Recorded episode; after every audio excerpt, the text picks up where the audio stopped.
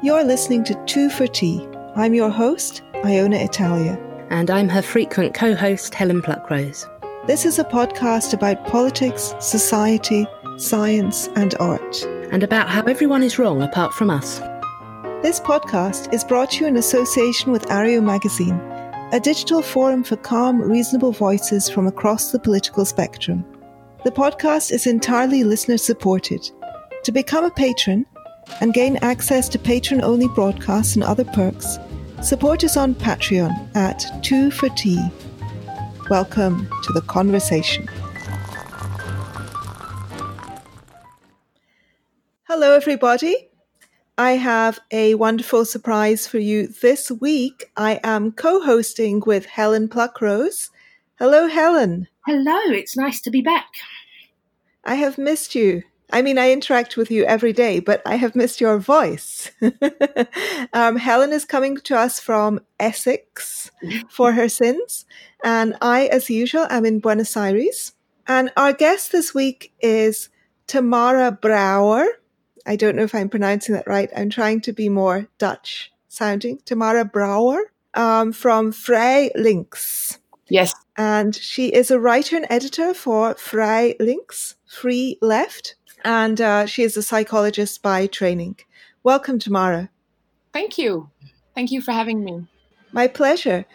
So, could you tell us a little bit about what Vrij Links is? Um, yeah, um, it's a movement um, that uh, started in May last year, 2018. Uh, and it started with uh, a manifesto that was written by uh, four uh, four people, and it was published in one of the um, papers in the Netherlands. And it was a call to uh, for the left in the Netherlands to stick to their secular roots and um, support free thinkers and you know go back to reasonable debate and that stirred something uh, among us, and we decided that it should become a platform that we shouldn't just call for people uh, to do this, but actually create a place where people could do this themselves. So publish uh, pieces that would talk about certain things that we think are hard to talk about these days promote ideas, the ones that we agree with, but also ones we don't agree with. And we've been doing this for a few months, almost a year. And uh, it's grown into a lot more. Uh, it's grown into a place where we publish pieces, but also a place uh, where we organize uh, meetings for people who who want to uh, participate in the debates, who want to talk about certain issues on the left. Um, and we are trying to facilitate that. And um, it's growing into uh, much more, but we we want to give people uh, the chance to bring back a reasonable debate, a discussion, disagreement uh, about certain issues. Yeah, would you say because obviously most of our, our listeners are in the anglophone world, yeah. So we've done a lot of um, conversation about the problems that we're having. Those of us who lean decidedly left, but they're still having with an authoritarian, identitarian left. Are these the same um, kind of problems that are happening in the Netherlands, or are, are they a little bit different? Um, well, they're similar but low key. So you see, um, everything is a bit more blown up. If you look at the US or the UK or um, those countries, um, things like identity are much bigger. Mm-hmm. Um, and it's not like it's absent with us, it is there, and that's the problem. Um, but uh, it is on a smaller scale, I think. What does happen is people use it more um, to um, ignore other important things on the left, like economic issues, which are very important to a big part of uh, the voters. And um, right now, the left in the Netherlands, uh, what we call left, I must say, um, are leaving. That we are not as big as we used to be. Uh, we've lost a lot of voters and we want them back. And we think this is the way to do it. So, by talking about economics and trying to focus on this more and on class instead of identity, constantly only identity, we are trying to go back to that. Right. So you said um, that the, the, manifesto, which I've, I've read and, and loved and um, completely agreed with, uh, it focuses a lot on secularism. And yeah. obviously, the Netherlands is an extremely sort of secular and largely non religious population. Yeah. But there's been a problem on the left recently with not keeping to secular values. Is that? Uh, no, uh, it, true. Um, the problem is uh, secularism is something uh, we are known for, but is something that if you talk about it, it's it's uh, not very popular. It's hard to sell. Uh, people believe secularism to be one of two things: either uh, disbelief, so uh, atheism, mm. Uh, which is obviously not. It's it's a two. It's a part of it, but it's not the main focus. And they believe in equal playing ground for all religions or non-religions, which is what it should be and what we think it should be, but it is uh, still very hard to sell. And um, what's happened is that the left has embraced um, uh, minorities in a way that it includes religion and, and, mostly Islam. And it's very hard to talk about it in the way that we used to when it came to Christianity. Uh, and we're trying to get that back but it's a very shaky ground uh, and it's and if you talk about it it usually puts you directly in line with um, uh, rightist uh, parties and something uh, we sometimes get the nickname vrij rechts which means free right because of these issues because of secularism that we talk about and because of criticizing Islam and patriarchy within that.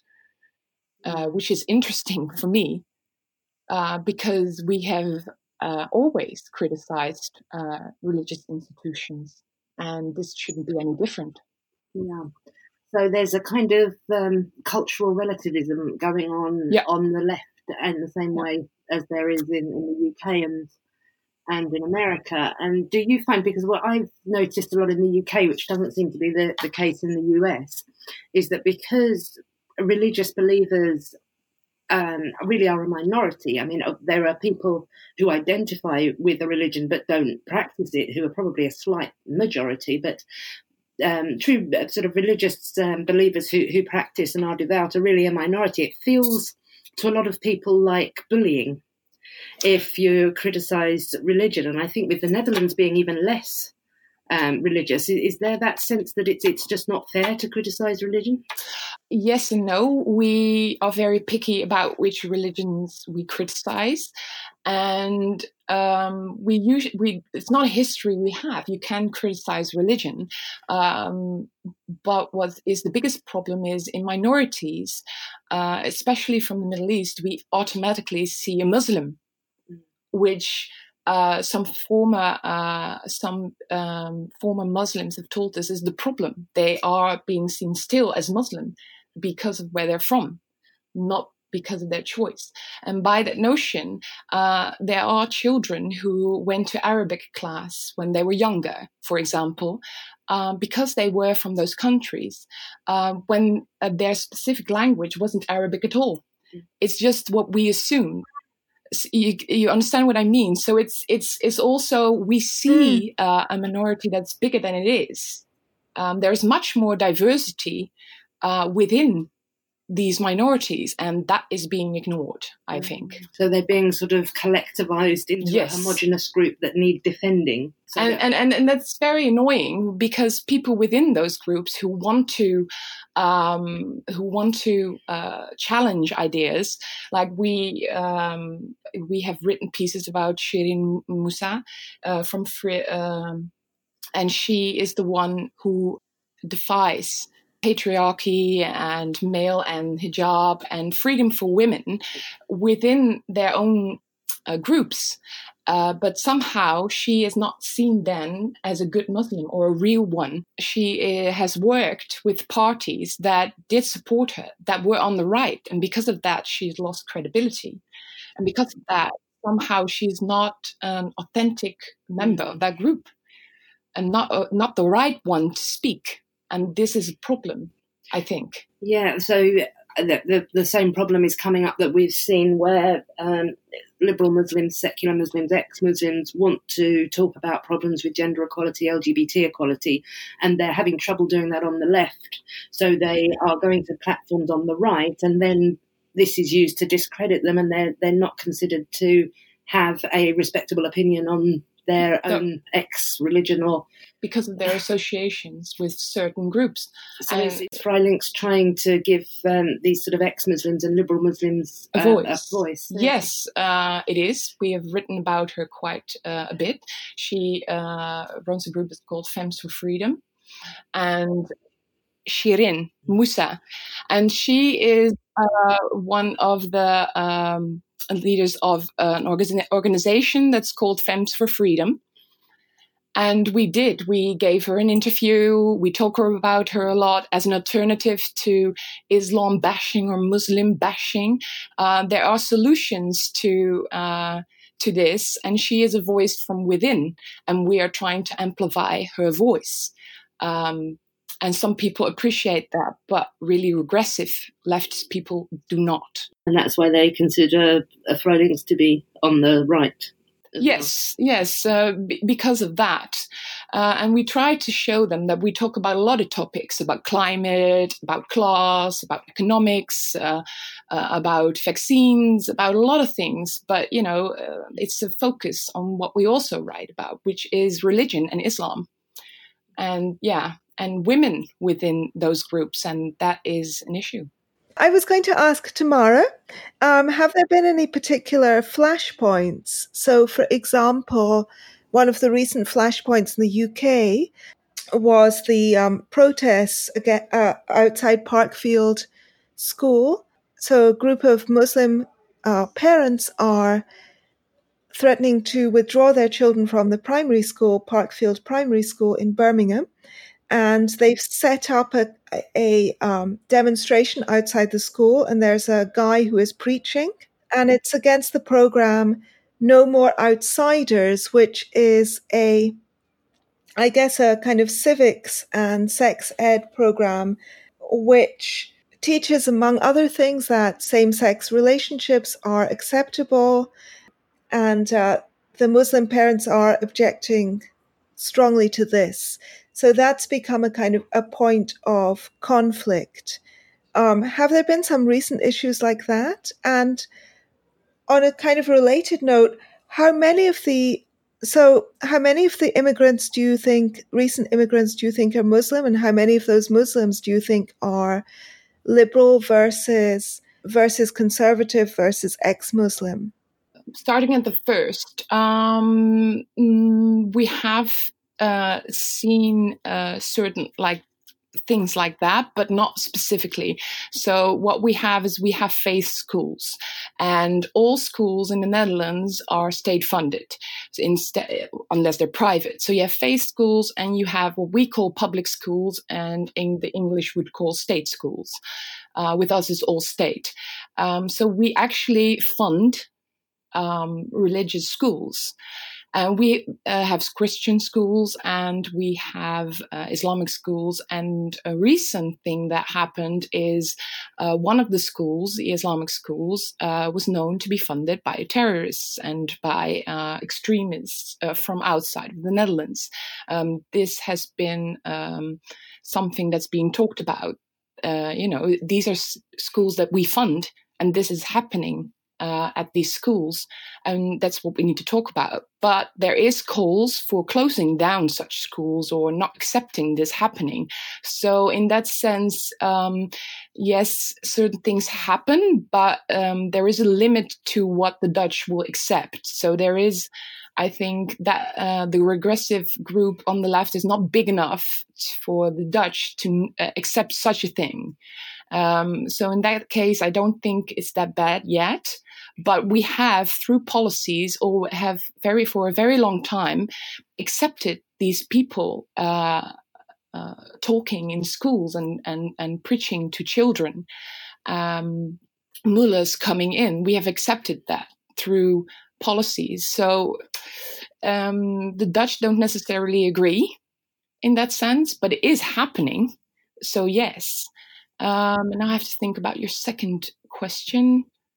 If I look at, for example, um, one of the uh, men, um, my children go to a, a, state school, a public school, and uh, most of the um, children, uh, refugee children there, are in public schools, in the state schools, because um, of the ability of faith schools to deny certain children um, uh, access to the school. So they end up, and I talked to this father, and he um, he was a Muslim, but not a very mosque going one, quite liberal in that sense. His children split with the girls, it doesn't all matter. He talks to everybody. Um, still, um, to what extent, I don't know. I think there's too much diversity in the groups, and uh, it depends on where they are from. Um, if I ask how many are actually Muslim, um, I think it's far less than we think. And it's also because of people who aren't Muslim anymore and they're um, af- well afraid afraid and reluctant to speak out about it. So we assume they are, mm. but they aren't.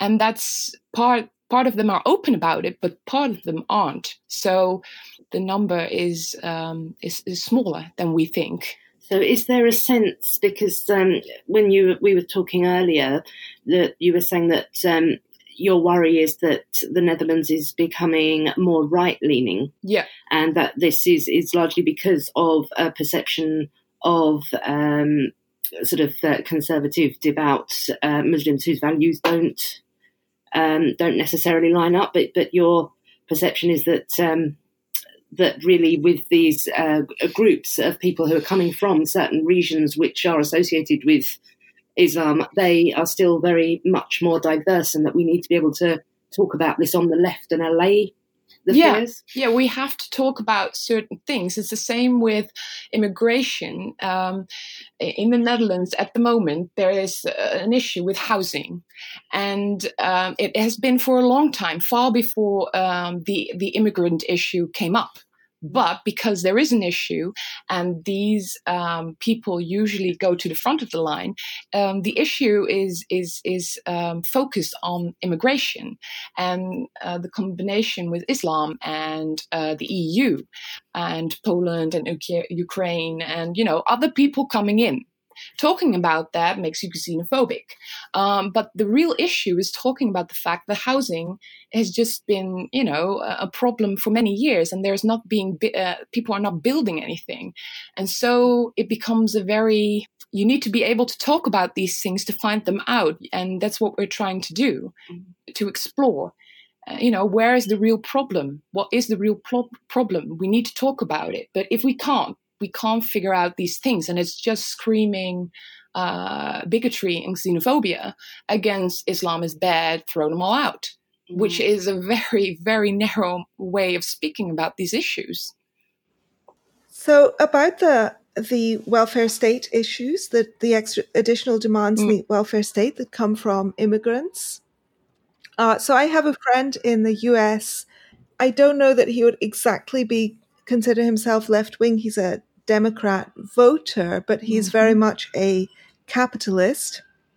Um, and he is a first generation mm-hmm. immigrant from um, Bangladesh.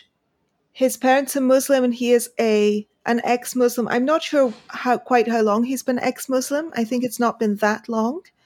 Um, he recently read Ali Rizvi's book, The Atheist Muslim, giving a quick shout out to Ali, who has been interviewed on a previous issue of this podcast. Anybody listening, if you'd like to hear our interview with Ali, he was quite wonderful. Look back in the previous episodes and you'll find us interviewing Ali. He read Ali Rizvi's book, The Atheist Muslim, recently, and he said, I wish I had read that 10 years ago because then it would have taken me I would have immediately left Islam rather than it having taken about 10 years to leave.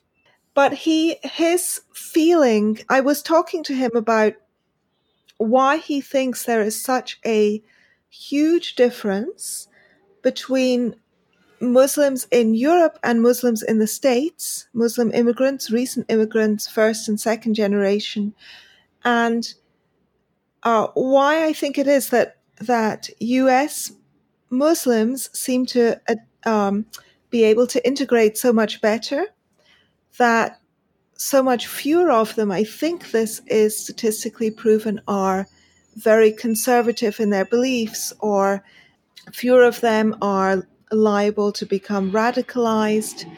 Um, they are mm-hmm. much more chill, much more able to, much more, ha- much happier mm-hmm. living in secular society.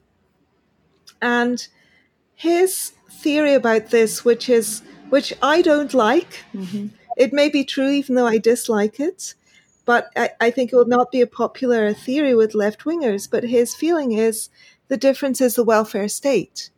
That because in the States, you really don't have much of an option to live off the welfare state for very long, even as a recent immigrant. And that means that you have to go out and work. And working in normal society is a very good way of getting socialized. Whereas if you're living on welfare or many people in your family are living on welfare, mm. then you can very easily ghettoize. You don't, you're not really forced to go out and interact with wider society. So you end up staying in your own little groups. And when people are isolated and, and ghettoized or voluntarily ghettoized, self segregated, then they are much more likely to become or remain very conservative. I don't know what you think about that theory and whether you have some theories of your own about what is going wrong here. So if I were to say something on behalf of the UK, I think a big difference there would be that the US is so much bigger, and I believe that their uh, Muslim population are much more spread out. So they're whereas here, I think what we have tended to find with um, people who who don't um, integrate is that there are whole communities, and so you could actually have a job because our our Muslim um, population tend to be quite high in employment. They tend to be small business owners or um, doctors, yeah, yeah. or so. If there's sort of lots of family businesses, you you could could work and earn money without actually having to integrate at all. So I, I've tended to think that the difference there is that um, that there's there's much more sort of um, variety in communities in the US, whereas there are little sort of clusters in in the UK. But mm. I, I, don't know, is that what, what's it like in the Netherlands? Um, well, uh, in the clusters is the same thing. So a self segregation in groups, and uh, people can work. It, it's it's. Um, I don't want to dismiss his theory offhand. I uh, partly disagree because I'm uh, currently reading a book called uh, Nieuwe Vrijdenkers, which is translated as New Freethinkers, and it's a book uh, from uh, the president of the uh, Humanist uh, Netherlands. And in it, 12 former Muslims tell about their journey from being one to not being one and they're very different. But one thing, one theme that stuck out to me is that most of them, it started out quite liberal, um, uh, not conservative at all in the Muslim sense.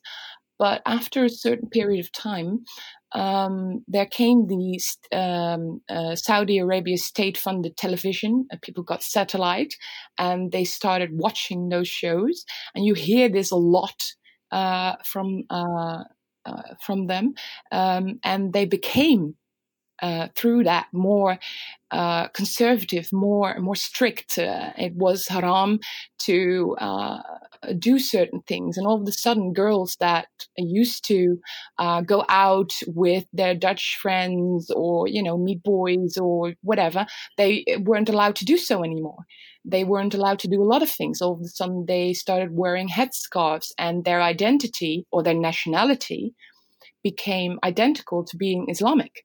So if you criticized Islam, you criticized a nationality, which is not mm-hmm. merge, and for and so it became more segregated through that. They uh, moved uh, closer. They didn't interact with. Uh, uh, others as much, um, and they and they talk about this journey from not being that conservative at all to becoming more and more conservative, and they um, they point out that this happened during the time that uh, Saudi Arabia uh, became more involved in uh, television and um, uh, mullahs talking uh, and imams talking about this um, in a much more conservative way in the things they couldn't do and uh, it was much stricter much more orthodox than they were used to. And the former muslims talked about how that started their journey into leaving uh, but they also said that for others, this was a journey into being more orthodox and more radical and more conservative and more segregated. So it could go either way, mm. uh, depending on the person. Um, I think this will also have an effect. So, and I don't want to say it's the only one because uh, I don't like this kind of absolutism. Um, uh, but I don't think what Ali says is is the one thing um, I think there's much. That wasn't that wasn't Ali. That sorry. That my friend was quite inspired by Ali's oh, book. sorry, yeah. But um, it's not Ali who voiced this theory, and I think he would probably disagree with it. Um, no, it's uh, it's uh, my friend um, Inshad. I, th- I doubt he's listening, but in case he is, hello Inshad. Um, so one of my one of my best friends, um, who is uh, who is Bangladeshi, but in this sense, I don't think um, it's necessarily the same. Um, uh, it's also not the case that all uh, Muslims or all uh, uh, uh Middle Easterners, uh, Turks or Moroccan people don't work. They do. but you can work somewhere and still go home, still not personally on a private level interact with others. You can still segregate while working. so I, am not mm-hmm. sure how much of an impact that has.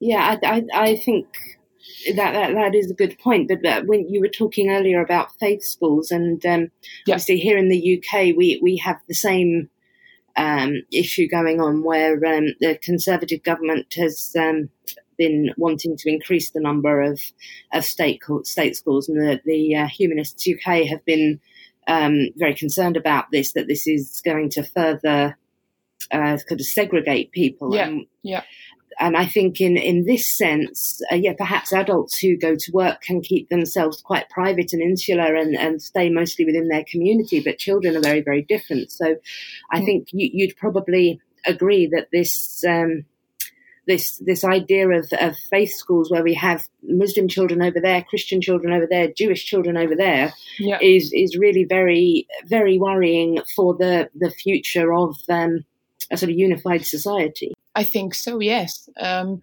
the segregation schools is something we've been talking about, uh, of people in schools is something we've been talking about uh, uh, at Vrij Links and um, researching that and trying to write about it um, because we think it's only going to get worse, it's not going to get better. And uh, starting from such a young age, being segregated. Uh, the book I'm reading now, the Nieuwe Vrijdenks, so New Free Thinkers, they all talk about how important it was to meet different people from different religions, non-religions, um, and how in the Netherlands they've learned to uh, think critically about things uh, and meet other people, hear different perspectives, and this is the way they um, they learn to look at the world and at their religion and things um, in a critical way and, and decide what they did and what they didn't like and it not being dictated to them. And I think that's a good thing. But if you're segregated,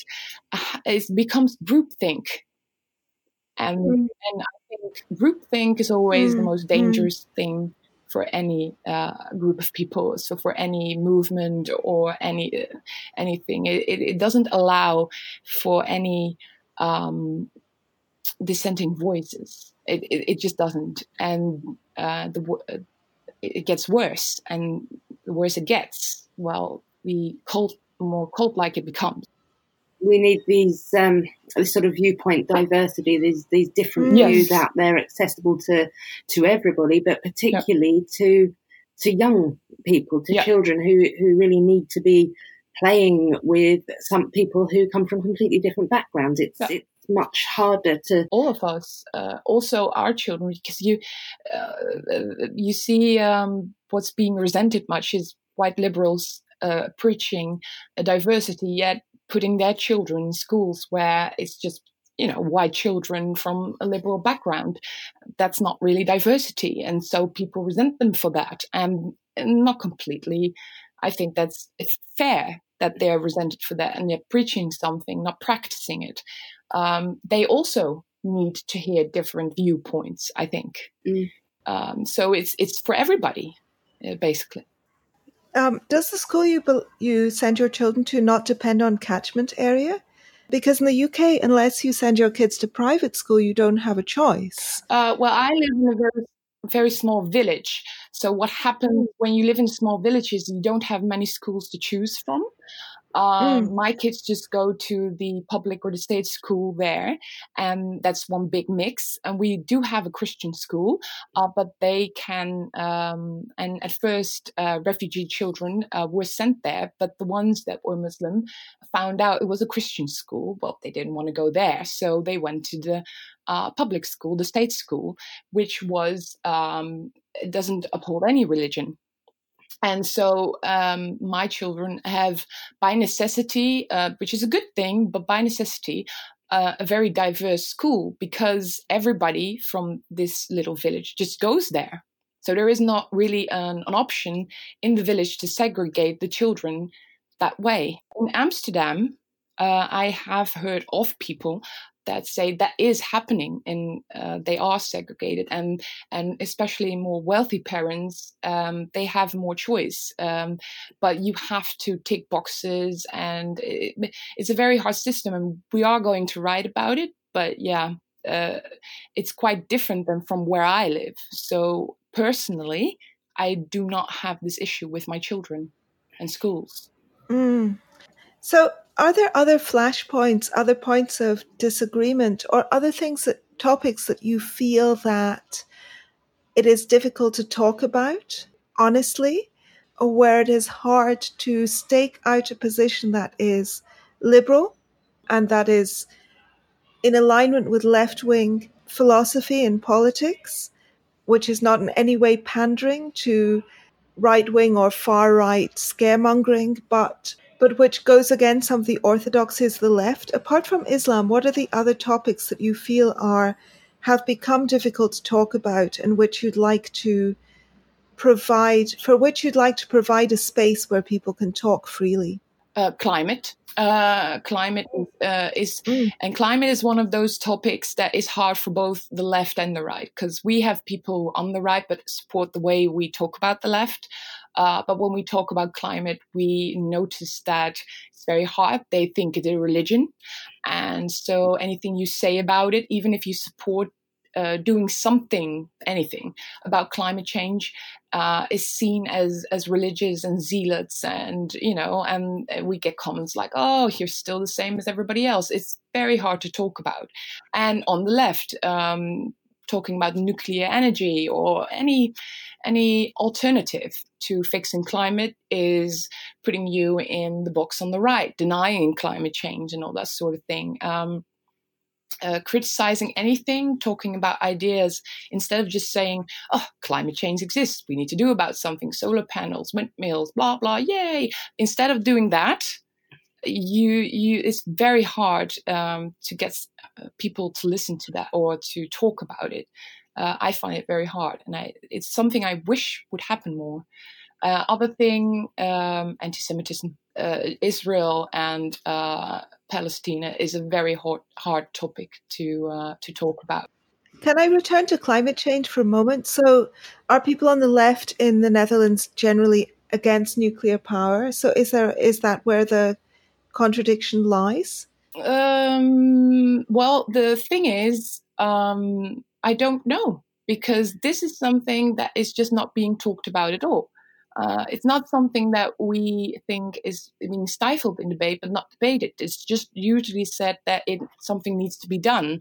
Uh, it's usually pointed out as trying to convince people that climate change is real and important, and uh, policies um, um, they want to um, make that will help change that. But that makes the people, so the residents, the citizens, pay for it, not big companies. And that's the thing.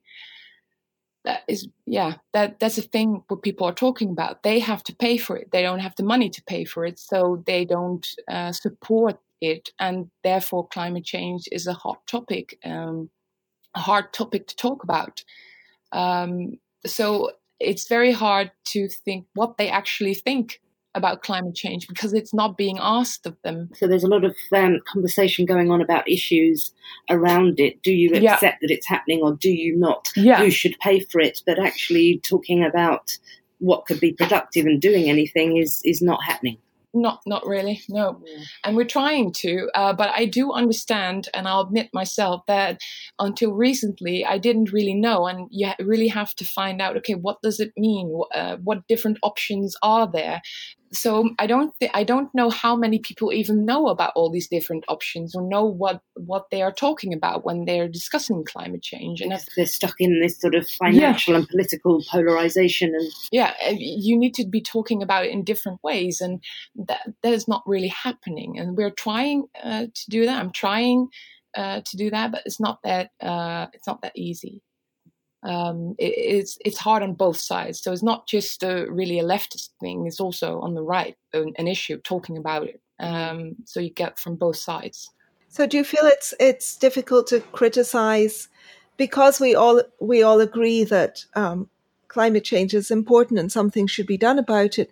It's therefore yeah. difficult to properly scrutinize and criticize specific proposals. I think so uh, for a long time, I didn't uh, say anything about climate change and didn't tweet about it because every time I did, there are a few people coming in telling you how wrong you are, that you're a climate change denier, or which you aren't. Of course, you aren't. But you know that's that's very hard. The discussion takes a different turn, and you're not well versed enough. My knowledge of it wasn't good enough, so I I just wouldn't uh, talk about it. And I think that's wrong uh, because how am I supposed to find out about it? How am I supposed to form an opinion if if if I can't talk about it in a reasonable way uh, with people maybe know more? Uh, that it, it's a, a debate that gets very heated if I watch other people debate, I think, oh, I don't know enough about this topic, so I'm staying out. And I don't think that's a good thing. Mm. Mm, mm. So no, sorry, that that was you started to talk about anti-Semitism. Is that? Well, um, we have uh, one person, for example, who wrote a piece about uh, anti-Semitism and Zionism and how Zionism these days is slowly being used to just say um, a dirty Jew, for example. That it is, it, but it sounds nicer Right. So uh, Zionism is a is a code word for anti-Semitism. Now, yeah, but people are using it because there. I'm sure there are people who don't who say that who don't mean it that way and who who are uh, reasonable and and and want to argue about that in good faith. But when you know yourself, when a topic is being discussed this way uh, by other people who do not do that, then everybody doesn't, which is the conclusion at the end um, he wrote about this, and I thought it was a very good piece. Um, but of course, uh, uh, we also have people saying there's the this is also a both side issue. So people on the right saying this is the Israel lobby and the Jews who rule the world and blah blah blah and on the left saying um, that you know Israel's the one occupying Palestine and they're the ones who are the aggressors and we're supporting that and that's not true either. So again, you're stuck between those two sides and uh, two two part yeah political sides and that's that's hard. Um, also, we published a piece saying there is freedom of speech. And although we don't support the uh, boycott against Israel, um, one political party had said that they do support the freedom of people to do so while not supporting the boycott themselves. Um, we wrote a piece about that, but interestingly enough, they didn't promote it themselves. They didn't try to show other people that that was not what they meant. They let that part slide. And so we doubted ourselves at that point. Uh, it, it's a very heated topic, and so at the one uh, the one person thinks we're anti-Semites, and the other person thinks we're pro-Israel, uh, pro-Israel uh, Soros uh, people. Uh, you can't really win. Right. So you, you are seeing the polarization on the issue of Islam and on the issue of climate change and on the issue of anti-Semitism. Yeah. Yeah, and then there's Vrij Links in the middle there trying to um, bring a economic and social leftist stance which sort of rejects the sort of extreme polarizing stances on, on both sides and is is getting put on the right by the left and on the on the left by the right. Yeah, um, now some there are a lot of people who do support us. It's you know it's not like we do not have those people, and we do. And some want us to be a political party. Uh, there is much disagreement about this within uh, the group itself uh, about this, as with all topics we write about. I uh, I've published, uh, we've published quite a few things that we disagree with, and some of us agree with, and others don't. Um, uh, but this, yeah, that is uh, uh, there is an issue, and it's always the same people. You know it is, but there are the ones their voices are being uh, amplified, and so they are the ones deciding the debate. And we are trying to change that. You can disagree about these issues. That's fine. It's it's not a problem. You can have different ideas. I will probably not agree with a few of yours, but it's not about that. Mm. It's about being able to disagree in a reasonable manner. Um, and I and I hope this will continue talking about these ideas and openly disagreeing with each other without calling each other names or calling each other fascist or whatever. So I, I know that um, for you, you have been much more focused on on sort of political discourse, um, going back and forth among just sort of um, the the average um, Dutch person who yeah. is um, looking at ideas. You've not focused particularly on um, academia, but yeah. do you have any kind of sense of, of um, what is going on in the, the Dutch universities with um, with with these kind of uh, identity studies, or, or, have you really not addressed that much? Uh, we have, and it, um, until recently, I, oh, I, was a bit skeptical about it because I always thought, uh, I have told you many times, I don't think in the Netherlands that problem is as big as it is in the UK and the US. Uh, uh, but uh, and I still think that. I still think there is a difference there. But I do think it's uh, worse than I thought it was. Mm-hmm. Uh, but it's different than it is in the US uh, because it is, I believe, under the surface much more than it is in the uh, US. It, with us, it's more at an uh, administrative level. So, um, you know. Are you getting the talk about um, diversity, inclusion, intersectionality. Yeah, and I think we uh, have an, uh, a univer- uh, we have one or two universities that, um, for example, uh, when Peterson came to talk, uh, Jordan Peterson came to talk at the uh, university, the UvA, we call it, um, University of Amsterdam. We um, there was a call to deplatform him, so that does happen.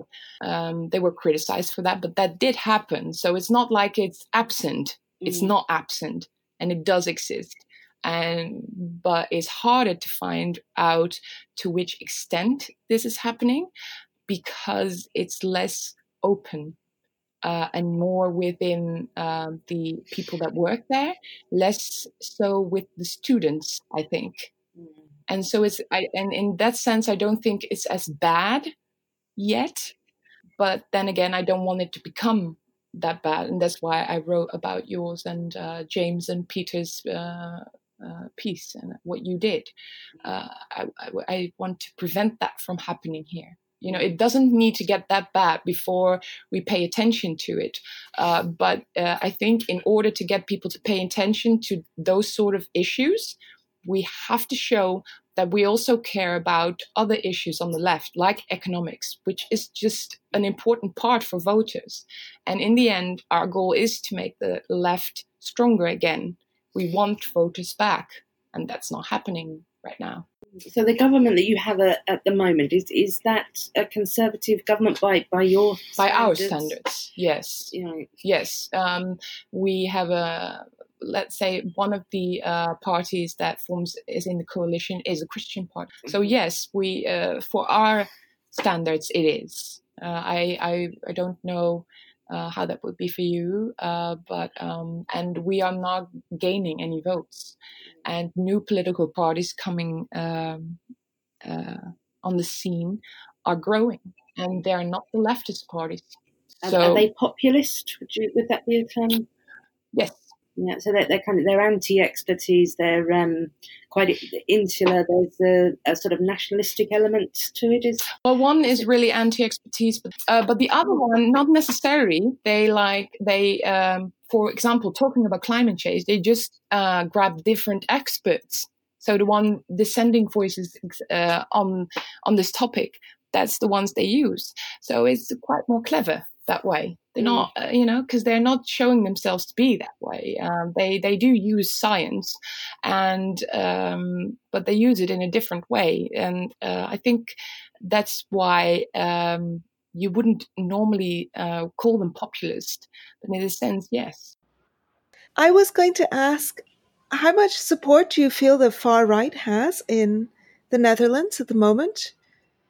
Are you concerned about uh, growing support for the far right, or do you feel that that support has peaked and is on its way down? What do you think is? How do you gauge the atmosphere in that regard? I think um, well, it has been growing. Um, to the far far right, I don't know. Um, but it has been growing. And do I think it's peaked? No, it can always get worse because I think our left side is uh, much more. Um, is not as bad as, for example, the US or the UK. If it would become that bad, it would grow. Uh, I think it would. Um, so no, it hasn't peaked. Um, there is much on those in those uh, groups. There's much love for Hungary and for Orban, and I think that could grow um, and I, we don't want that. so we mm, want opposite yes, of course not. to happen. So yeah, we are trying. Uh, and, and and I think we are doing reasonably okay, but uh, you know it, it, feels like a drop of water on a hot plate at the moment, like like mopping the floor with the tap still open. so, what are the things that you would the left is not focusing on that you would like to see them focusing on? Do you have some specific policies or policy directions in mind? I uh, would wish to focus uh, them to focus more on the social economic issues like housing and that sort of thing. Uh, class, back. I, I, think that it always comes down to class. It always has and always will. I, I would hope they would go back to that. Uh, secularism, I really would wish they would go uh, back to that as well, and also in schooling. And uh, I would uh, like them to be more critical of funding uh, in schools and mosques and everything uh, outside of the Netherlands uh, of more fundament, fundamentalist groups. Yeah, I, that's issues I really would like to talk about them to talk about more, and I hope they will, but. I'm not. I'm not. I'm not sure that's going to happen. Mm. Are there are there some ways in which you feel that the Netherlands is unique for historical or social or cultural reasons um, that would relate back to these kinds of topics? What would you say to somebody who doesn't, who knows nothing about the country, as to what do you think characterizes politics there? Maybe that's the fish and water um, question that is too difficult to answer. But in the Netherlands, uh, we um, are very uh, we can be very open to talk about things, yet not certain things uh, are not talked about. I I'm not sure. I'm I'm very reluctant or I'm a little hesitant to say it's one thing that we're different mm, in. Mm. Um, because um, you know in Europe all countries are and in different ways and in uh, some ways there's overlap and in others there isn't. Uh, but I think we have always been a country that kicks uh, against the religious bucket. And we, mm. um, we, have always done so and very harshly too uh, I think. Um, and we're we're not doing that anymore and this is a change and i uh, we're very much about look at our multicultural society uh, but if your multicultural society self-segregates um, how how multi then it's multicultural still true uh, but there is not much mixing in this diversity uh, it's against that diversity because everybody has their own group. Uh, Mm, I mm. think uh, so. I think uh, we as as Dutch believe we are very multicultural, and in a way we are, uh, but in a way we are not. Not in how we interact Mm. with each other, and um, we should address that issue. I think it's not necessary that one group is bad. Should be just can we do something to change that, or how can we change? Do we want to change that, and what are the problems we face? Um, yeah, uh, but if, if one thing that is different, eh, yeah, that's a hard question. Mm. Because I always think of Holland as being a country, the Netherlands as being a country very that has historically been very much fixated on trade, and trade True. is trade is independent of religion, and is about it's it's not about that's not its purpose, but it serves to bring people together. It provides your you with a with a one kind of motivation which is stronger than belief or identity or whatever else, which is the profit motive, um, which is proven to be a very, and actually a very positive force.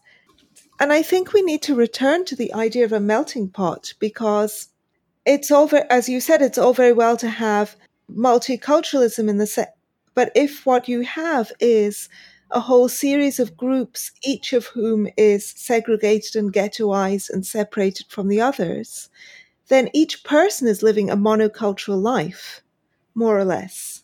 There's Yeah. no true multiculturalism in that because there's no real exchange. Um, exchange of ideas. Ex- historically, the Netherlands has been this kind of hub, uh, this trade hub, where everybody arrived and exchanged goods, exchanged ideas.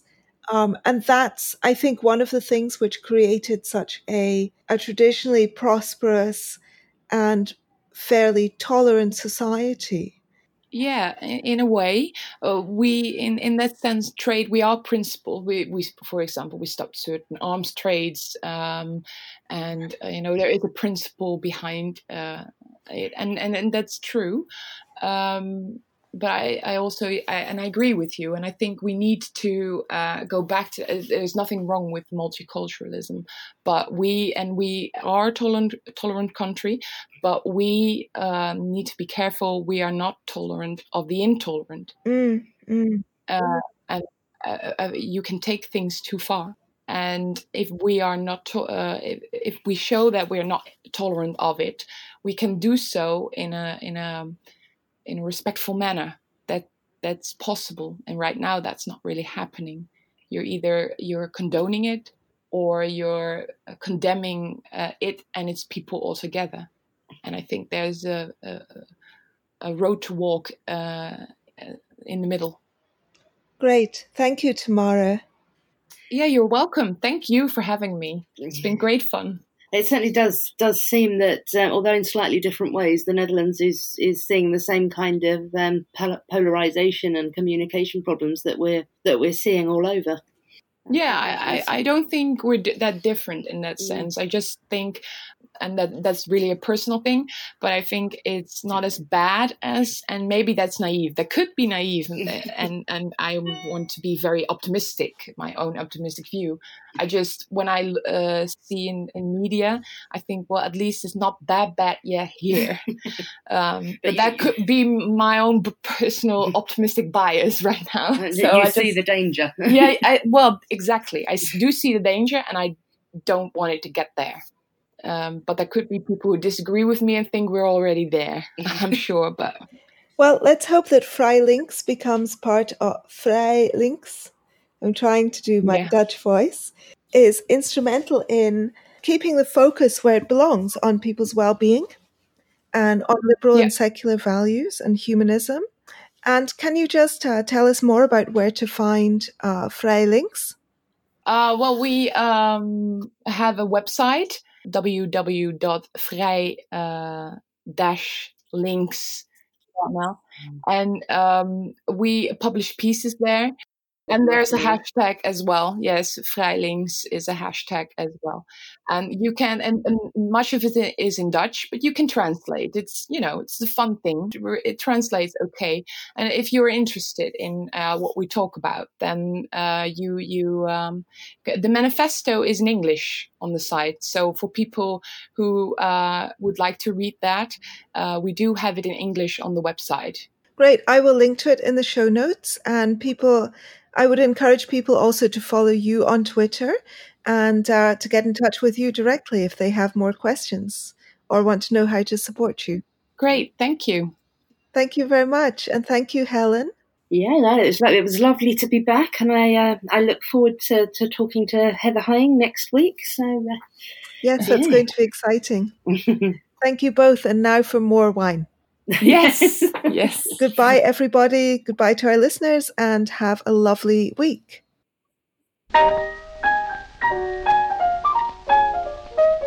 You've been listening to Two for Tea, the accompanying podcast for Areo magazine. Areo is a non partisan political and cultural digital magazine with a universal liberal humanist slant, edited by Helen Pluckrose with the assistance of sub editor yours truly. At Areo, we hope to counter the current atmosphere of frenzied partisanship and hysteria with calm, well reasoned articles and civil discussions. Both Areo and Two for Tea are entirely audience supported. You, our readers and listeners, make these conversations possible. You can support the magazine, the podcast, or both on Patreon. Look for Areo, A R E O, A for Apple, R for Robert, E for Edward, O for Orange, and two for tea.